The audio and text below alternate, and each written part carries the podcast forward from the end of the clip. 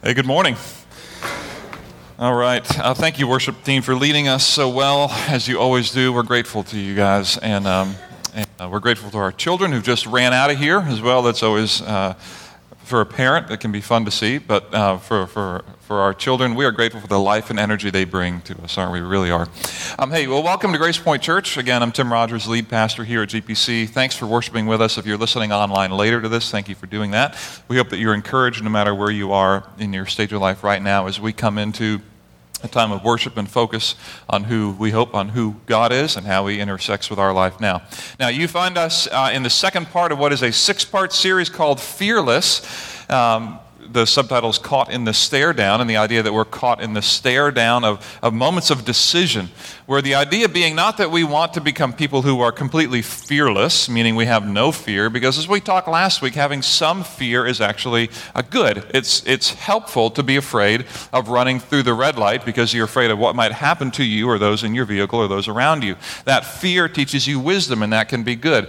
This fearless series is about fear less than you typically do. In other words, trust more? Or how do we move from our default function being a, a, fear or concern or worry about this stage of life to a little bit more of trust? Now, last week we talked about this idea with, with our main character, Daniel, um, about uh, what it means to kind of pick the right battles and then resolve to win them. And if you remember with Daniel last week, we looked at a 15 year old guy who made a decision in the middle of the Babylonian Empire. He made a decision to send the food back to the kitchen. a strange decision to make indeed, but he made a decision and he laid his life on the line for vegetables. All right?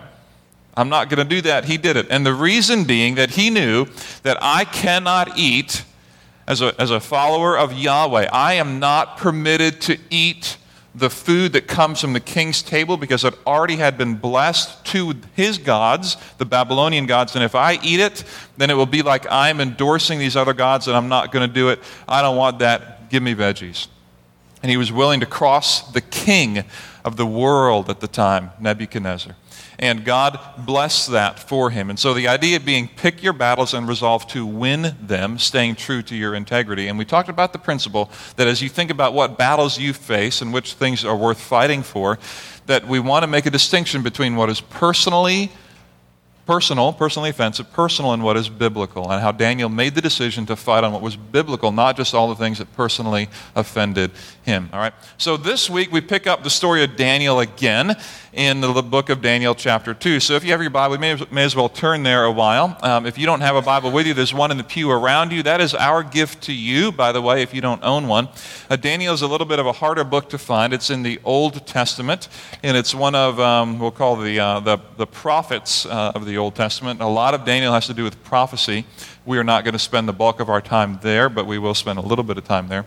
Um, find the Psalms, which is kind of the middle of the Bible, and then go to your right, and you'll end up passing by a big book called Isaiah and Ezekiel, and you'll, you'll land there in Daniel in a moment. Now, as you're trying to find that, um, let me just set it up for you this way. Um, have you ever found yourself? Have you ever found yourself in a situation that you would, you would feel like, or you would say, is a near impossible situation?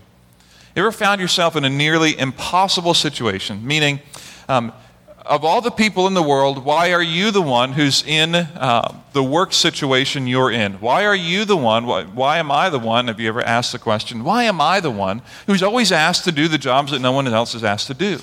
Why am I the one in my family who always has to do, you know, extend grace when no one else has to do that? Have you ever asked the question, why am I the one who is the one who has to be the first one to forgive? Is there anyone else in the kind of marriage that I'm in? It seems like everybody else is great. Is there anyone else in the kind of work situation that I'm in because it seems like everybody else is great? And you ever gotten to the point beyond just being frustrated with moments of life to the point where you feel like there is a hopelessness or an impossibility to your life? Meaning, not only have you gone through seasons where you're not sure if you can make the bills, but rather feeling like, I don't know if I'll ever be able to pay anything again. Not only the season of, man, I don't know if I can make it through this health wise, but this new health reality is my future. I'm going to be like this for a long time, and this is going to change my friendships. It's going to change my retirement plans. It's going to change what I was planning to do, and I don't know if I'm ever going to get out of this, and I don't know what I'm going to do. Have you ever been in a situation in your marriage where you say, not just that it's kind of annoying that he does or that she does, but you're, you're kind of resigned to saying, it's not just the season, it's not just that he puts the toilet paper this way and she does it that way, but rather it's like, I don't think this is ever going to get better, and this is just it. This is impossible. What am I going to do? You ever felt that way with, with dating? like, no one's ever going to want me after you got dumped or whatever for the third time in six months or whatever it is, and you're like, oh, you know, this is impossible. Clearly, not just did I fail, but I am a failure.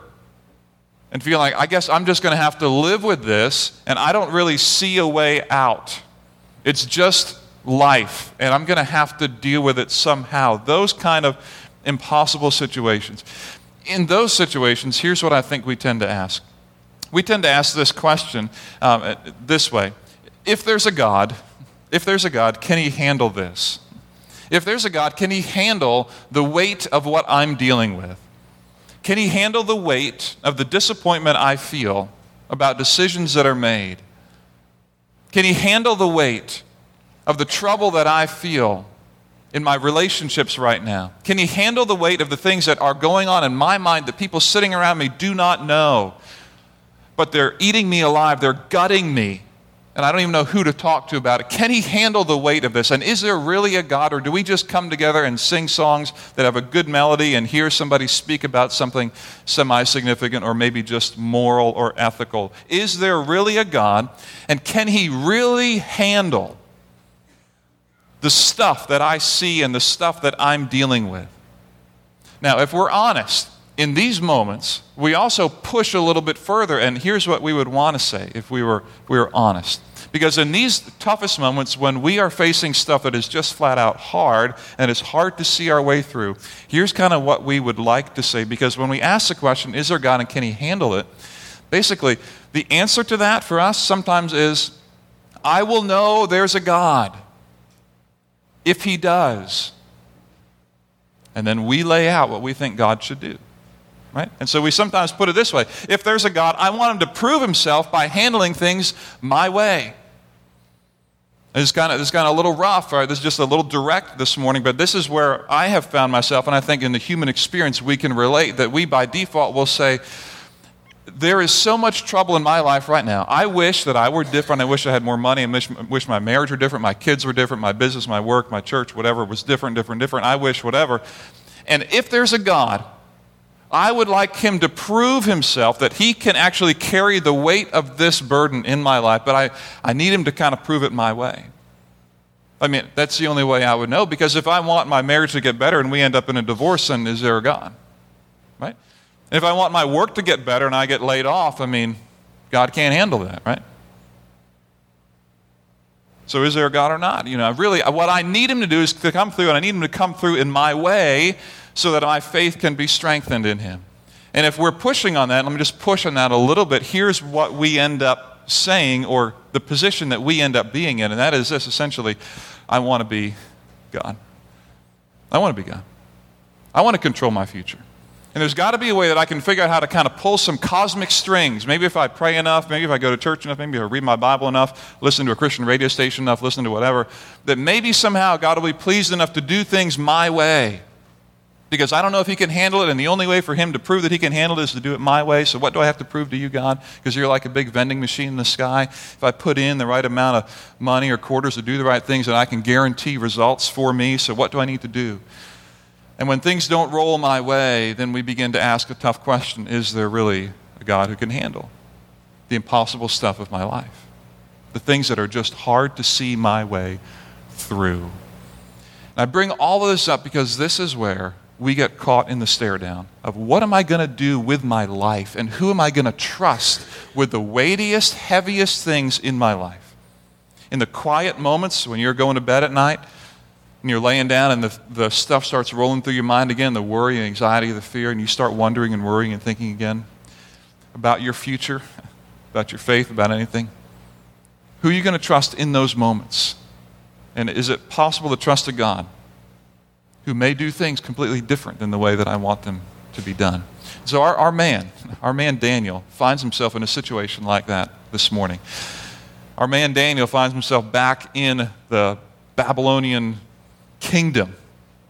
He's only now 18 years old. I, really want you to get your mind around this. He is an 18 year old now. Our text will begin in chapter 2. It's going to say in the second year of King Nebuchadnezzar. The second year of King Nebuchadnezzar, as we do the math, essentially means that Daniel is now 18. Maybe we'll give him 19, okay? So, big deal, 18 or 19. And here is a young man, still a teenager, still a teenager, who we are going to learn from and how he responds to a very, very, very difficult, not impossible situation. Truly impossible situation. So, check it out in Daniel chapter 2, beginning at verse 1. In the second year of his reign, Nebuchadnezzar had dreams. His mind was troubled and he could not sleep. And so the king summoned the magicians, enchanters, sorcerers, and astrologers to tell him what he had dreamed. Pause it there quick. You see the four people that he summoned. He summoned magicians, enchanters, sorcerers, and astrologers. The magicians are people who could um, divine the future. Uh, they could tell the future in, in, the Babylonian world. The enchanters were people who evidently who, who claimed that they could speak to the dead and those in the netherworld. Right. The sorcerers. Um, think like, uh, isn't there like a Mickey Mouse and sorcerer thing? What is that? Uh, the sorcerer's apprentice. There you go. All right. Mickey Mouse Sunday morning. Okay, sorcery, all right, the idea of casting a spell, that these people could cast spells, this was their, was their claim. All right, and then the astrologers are people who looked at the stars to try to tell the future. And so Daniel, as he's kind of recounting this moment here in Daniel 2, he wants you to see the scope of who King Nebuchadnezzar is bringing to him. A magician who can tell the future through his magic ways, um, the enchanter who can talk to the dead, you know, the, uh, the sorcerer who can cast a spell on anybody if need be, and then the, uh, the astrologer who can look at the stars. Basically, he's like, I, all hands on deck. I got something y'all need help to help me with. All right? I need everybody and anybody who has any claim to anything supernatural to come here now and listen. And so this is what happens. They came in, they stood before the king in verse 3. And he said to them, I've had a dream that troubles me, and I want to know what it means. Now, just pause. I have a dream and I want to know what it means. This is not new. This was so common for kings to do in this time. This was a way um, that uh, was so uh, familiar that actually the Chaldeans wrote and chronicled the dreams of their kings. So they're Chaldean dream books that were composed so that people, astrologers, magicians, sorcerers, and enchanters, when asked by a king, Can you please help me interpret this dream? would go to their version of Wikipedia, okay, their version of the internet, their version of Google would be these Chaldean uh, dream books. You need to know those things were massive. They were massive. They were so difficult to get through that you had to be trained in how to read and understand these dream books. And what they do is they would chronicle all the dreams. Imagine chronicling your weirdest dreams. Isn't that strange? You know, that elephant and the tutu dancing on the whatever. You know, where did that come from? All, right. all these weird dreams were chronicled. And, and then what they did is historically, then following the dream, they chronicled historical events that they thought could match up with what that dream could possibly have meant. And so not only do you have the dream chronicle, but you have the history, an attempt to tie in hundreds of years of history to each of these dreams. And so you can imagine of all the kings that come, you have these books. And so these guys are coming in and they have in their mind, all right, we've got a dream we're going to have to interpret. Not a problem. We've got enough people here. The committee will meet. You know, we'll pass a resolution. We'll talk together, whatever. We'll talk to the dead, whatever we need to do. But we got a book that will guide us. So, all right, tell us the dream. We'll, we'll, we'll do our thing. Verse 4. The astrologers answered the king in Aramaic, O king, live forever. Tell your servants the dream, and we will interpret it. And the king replied to the astrologers, This is what I have firmly decided. If you do not tell me what my dream was and interpret it, I will have you cut into pieces and your houses turned into piles of rubble. But if you tell me the dream and explain it, you will receive from me gifts and rewards and great honor. So tell me the dream and interpret it for me. Houston, we have a problem. Where do I go in the dream book to get the dream that I don't know what it is? And so the astrologers, understanding they're in a real difficult situation, they say, okay, verse 7. Uh, once more, uh, they replied, Let the king tell his servants the dream, and we will interpret it. And in verse 8, and then the king answered, I am certain that you are trying to gain time because you realize that this is what I have firmly decided. If you don't tell me the dream, there's just one penalty for you. You conspire to tell me misleading and wicked things, hoping the situation will change. So then tell me the dream, and I will know what, excuse me, then I will know that you can interpret it for me. You ever have that dream at night? It was so vivid and so real, and you were thrashing around or whatever it was, and you were sweating and all that, and you wake, and you're thinking in the middle of that dream, there's no way in the world I'm going to forget this dream when I wake up. Right? You ever been there? Then you wake up and you're like, I had a weird dream. I have no idea what it was, but it was bad. You been there? And so here's what the astrologers, magicians, enchanters are hoping. If we buy time, this is a tough situation, but if we buy time, he will forget the details of the dream, and we can come back and we can kind of tell him something general, something, you know, real broad that might be found in the, the newspapers today about a horoscope or something, or a fortune cookie kind of feel, like, you know, you will find the love of your life later on or whatever, right? You know, maybe we can tell him something broad and he'll forget it, and we'll all live uh, at least. That's what they're hoping. He said, no, no, no. You are hoping the situation will change. Do your job. So, verse 10. The astrologers answered the king, There is not a man on earth who can do what the king asks. No king, however great and mighty, has ever asked such a thing of any magician or enchanter or astrologer. What the king asks is too difficult. And then they make this statement, amazing statement. No one can reveal it to the king except the gods, and they do not live among men. Just think about the foolishness of that statement for a minute. What do you think they're paid to do? Talk to the gods. Right? I mean, no one can reveal this except the gods. And if I'm the king, I'm like, well, what are you doing? Like, that's your job. I'm asking you to do your job. You talk to the gods and tell me. You're the magicians, the enchanters, the sorcerers, the astrologers. That's what you do. Why are you on my payroll if you can't do the job that you're supposed to do? Talk to the gods, and they're saying, No one can do this except the gods. Why do I have you around then? And so the king gets very angry in verse 12. This made the king so angry and furious that he ordered the execution of all the wise men of Babylon. And so the decree was issued to put the wise men to death. And men were sent to look for Daniel and his friends to put them to death.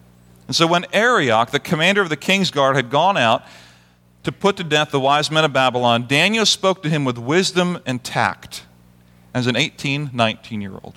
And he asked the king's officer, Why did the king issue such a harsh decree? And Arioch then explained the matter to Daniel. At this, check this out, amazing. Daniel went into the king and asked for time, and look at the confidence of the statement, so that he might interpret the dream for him. King, I will interpret the dream for you. I just need time.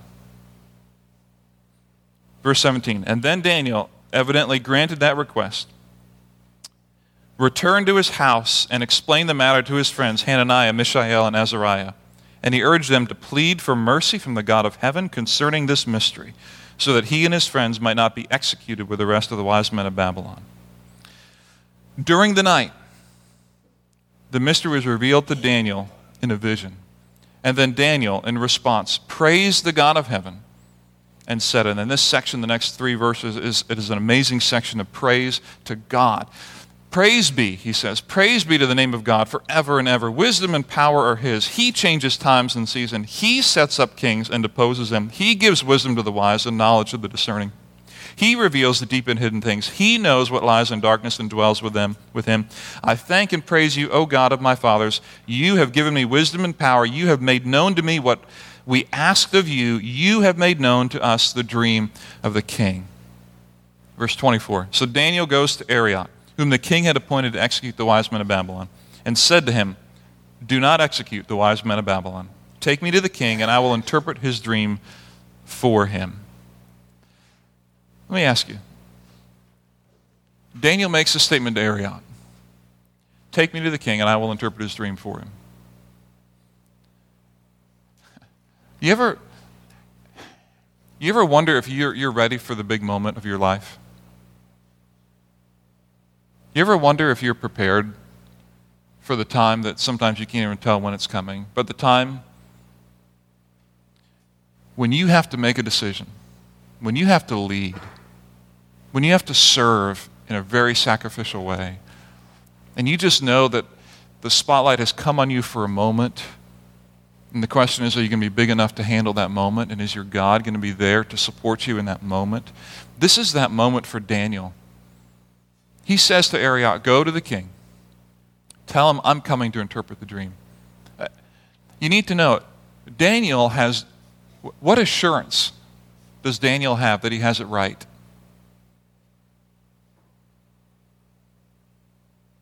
He's got none. He has, he has no assurance that what he's going to say to the king is correct, except for his trust in what was revealed to him during the night. Would you bank on that?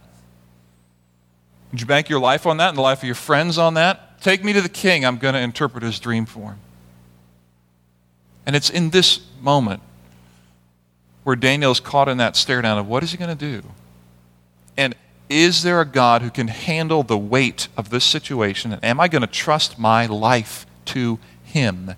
And he falls back on him, almost like that team building exercise of a trust fall that many of us have done at a retreat at some point in our life or you know friends party or whatever where you fall backwards into the arms of people that you trust and hope that they catch you it's almost like that moment for daniel in a way eyes closed fall back let's go. I believe this is right.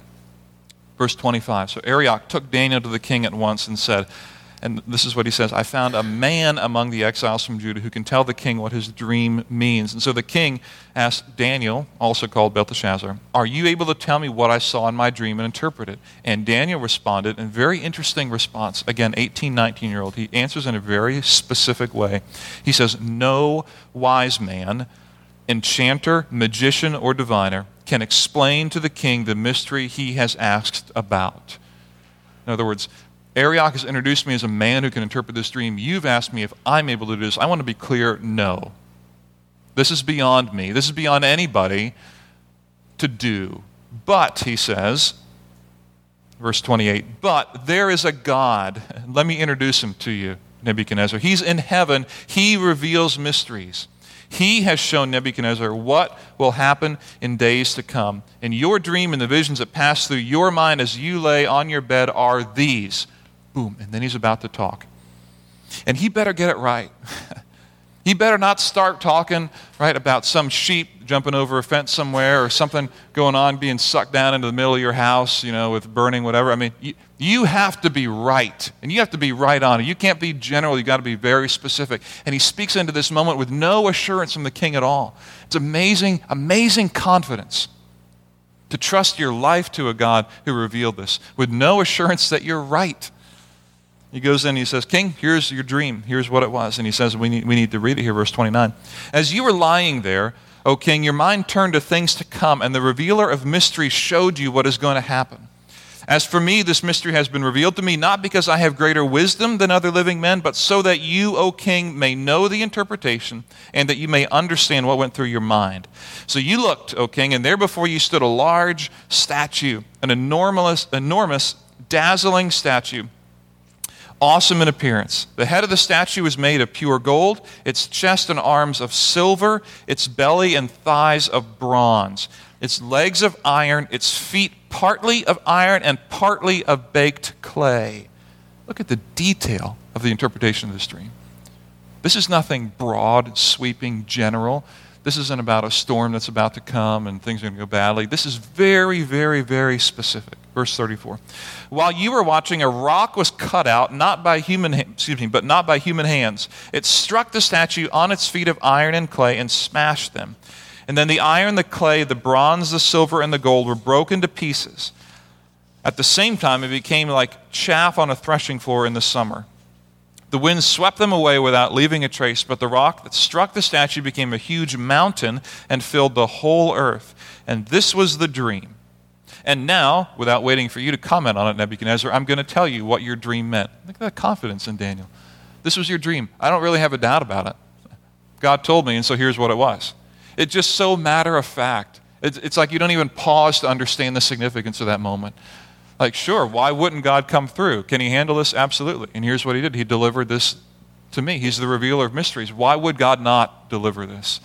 Boom. And He speaks right into it. It's amazing, amazing confidence, amazing faith that He has. And then He interprets it, verse 37. You, O King, are the King of kings, and the God of heaven has given you dominion and power and might and glory. In your hands he has placed mankind and the beasts of the field and the birds of the air. Wherever they live, he has made you ruler over them all. You are that head of gold. After that, another kingdom will rise, inferior to yours, and next, a third kingdom. One of bronze will rule over the whole earth. Finally, there'll be a fourth kingdom, strong as iron, for iron breaks and smashes everything, and as iron breaks them to pieces, so will crush and break all the others.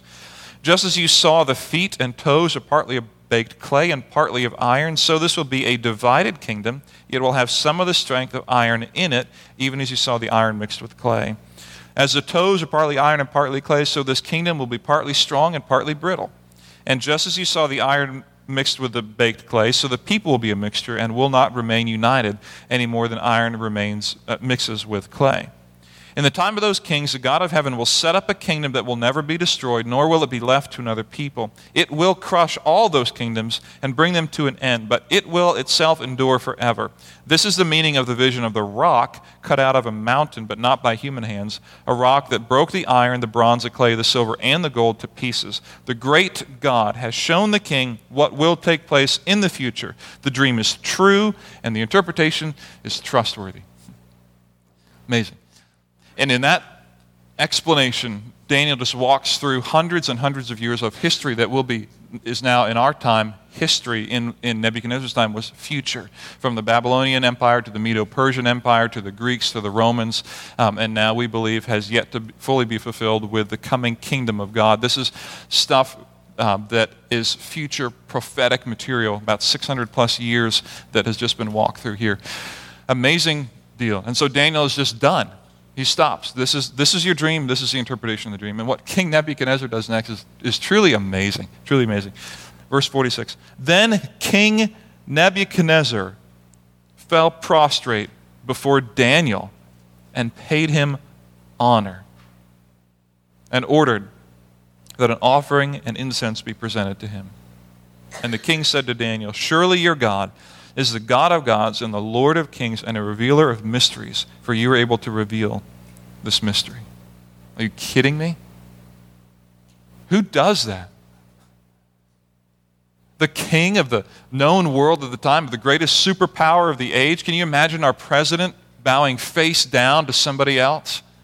Can you imagine that in the media? Can you imagine what that would be like? Can you imagine your boss doing that? Can you just imagine someone with this kind of authority, not just kneeling, but bowing face down? It's an amazing recognition that Nebuchadnezzar has that there is something, there is something, this revealer of mysteries God, that is so great and so powerful that he can handle anything I give him including not even telling him what my dream is, but he can then give this vision to someone who can then interpret it for me. There must be a God and He can handle whatever comes my way. An amazing statement, amazing reality.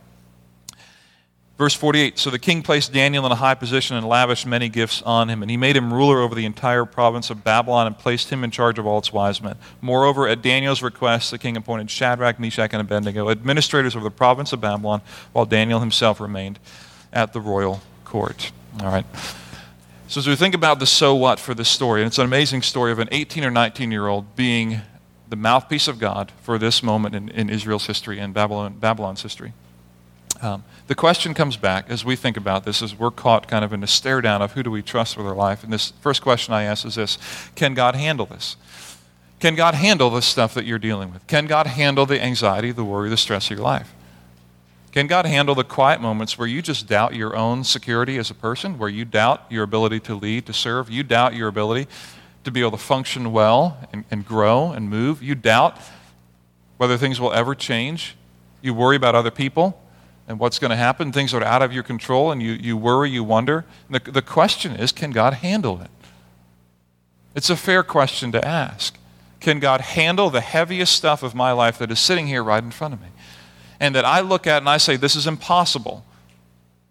I, I don't know what to do. I don't see a way through. Can God, do I serve a God that's big enough to handle this? Now, it's easy to say, yeah, yeah, yeah, because we just read a good story. And God came through and delivered Daniel and his friends. It's a good story. It's a story that'll make a Disney movie someday, perhaps. It's a story that has a happy ending that people want to have. But if we're honest, we have to have a theology, we have to have a system of belief that's based in reality and not just in happy endings. So the, the next question is this Am I okay? Am I okay if God doesn't handle this my way? Am I okay if God doesn't handle this my way? In, in other words, when we ask the question, is there a God who's big enough to handle this? And the answer is yes. But we really kind of, right on the heels of that, we want, we want this God to handle it our way. So when I say we have to have a theology that's based in reality, we have to have a God who we will say, we're going we're going to trust him no matter what he does. If you want to think of it very clearly, this has to pass the test of faith um, in the Middle East right now. Okay, if, if, you, if you are uh, in Syria right now, we have Christian brothers and sisters in Syria right now who are fearing for their life because of ISIS and what is going on there. And I'm telling you, this is not a, a, happy message. Can God handle this? Oh, God can handle this. That's great. And I'm just going to close my eyes and go to bed happy because I have a God who can handle this. Now, in truth, what I want is I want him to handle it my way, right? I would prefer, if I'm in Syria right now, I prefer to live, and I prefer for my family to live. But if he doesn't, and if I don't, do I still have a God who handled it in his way, and can I be okay with that? If I'm a refugee in Somalia right now, we have to ask this question of our faith and for our brothers and sisters in Christ there and ask, are we okay? Am I okay if God doesn't handle my refugee situation the way that I would prefer him to handle it? Am I okay if I'm in Sierra Leone or if I'm in some other African country that's dealing with Ebola right now Am I okay if God doesn't handle this disease the way that I want Him to handle it?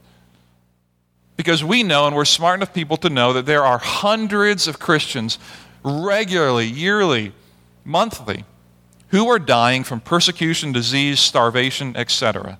And this message is not a, a message for affluent, middle class, well fed, fairly well to do middle class Americans who are like, wow, man, that's great. You know, now I'm able to make the car payment now.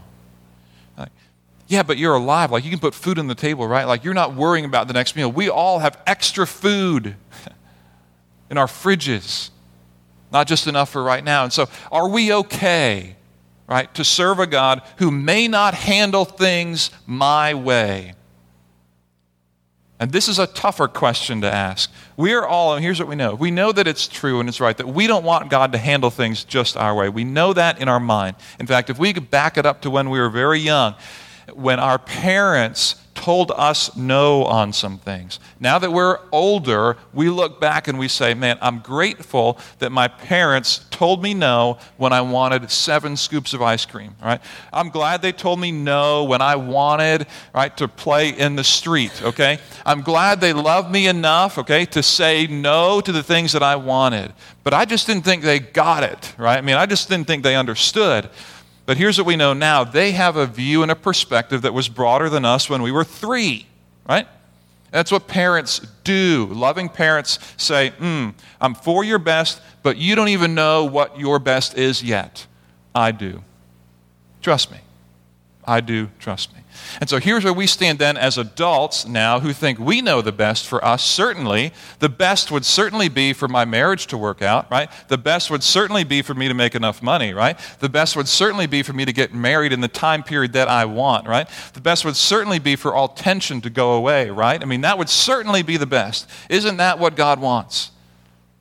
And we have to ask the question Am I okay to serve a God who may not do things the way that I want them to do? And can He still handle my impossible situation? And this is where you and I are caught in the stare down of what are we going to do with our lives? in the moments where we have to choose am I going to trust this God or not? Or am I just going to kind of pack it in and settle in for a, an average and mediocre faith?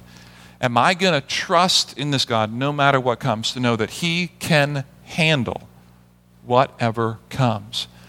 And that I am not going to put myself in a position to be God, but He is the God of the universe, the King of all kings, the revealer of mysteries, who Himself can handle things that I will never be able to do. I want to encourage you that God can handle whatever you've got going on. He can. If you're thinking, Tim, you don't know what's going on for me, you're probably right. Tim, you haven't experienced what I've experienced. You're probably right. I, I will give you all of that. I'm not in your shoes. I, I, you're right. But I'm just saying, we serve a God who can handle all of the stuff that we all deal with. The problem is, he doesn't always play according to our rules. He doesn't always play the game we want him to play because He's in charge, and we're not. I want to encourage you this morning. In the middle of tough stuff, in the middle of what seems to be impossible and difficult circumstances sometimes, I want to encourage you to lean back, to trust, to fear just a little bit less what the outcomes might be, and trust just a little bit more. As Daniel walked into King Nebuchadnezzar with no assurances that this was actually going to work, but taking a step nonetheless. I want to encourage you to take a step nonetheless, even if you don't have an assurance that this will work, even if you're not sure if it's going to be the right thing, to trust in a God who can handle your life, who sees it, who knows it, who's strong and powerful enough to do it, to lead where you need to lead, to serve where you need to serve, to have the conversation that you need to have, to be the leader in your marriage you need to be, to be the servant in your marriage you need to be, to be the giver, the sustainer, the gracious, forgiving, person that you need to be in the sphere of influence in which you have. We serve a God who is good, strong, and able to handle, even if he doesn't play by our rules. Let's pray together. Our good God and Heavenly Father, we thank you that we can stop for a few moments and study this section of Scripture from an 18, 19 year old boy Daniel. We're amazed at the maturity and the wisdom given to some people and the maturity of a teenage boy now to teach us and show us uh, what faith in a very, very difficult, impossible situation looks like with facing impending death and dismemberment, torture. Went with confidence as if it was almost nothing, with this strong, solid conviction that there is a God who revealed to him the mysteries that needed to be revealed at the right time. So, Father, we know that you can handle the things in our lives, and yet we also know that you don't always do it the way that we want or hope or expect. And so I pray that you would give us courage to fear just a little bit less when we're in the great unknowns and to trust you even if things don't play out the way that we would like them to play out. Give us the courage to do what we know we need to do and act in the way that we know we need to act. We pray this in Jesus' name. Amen.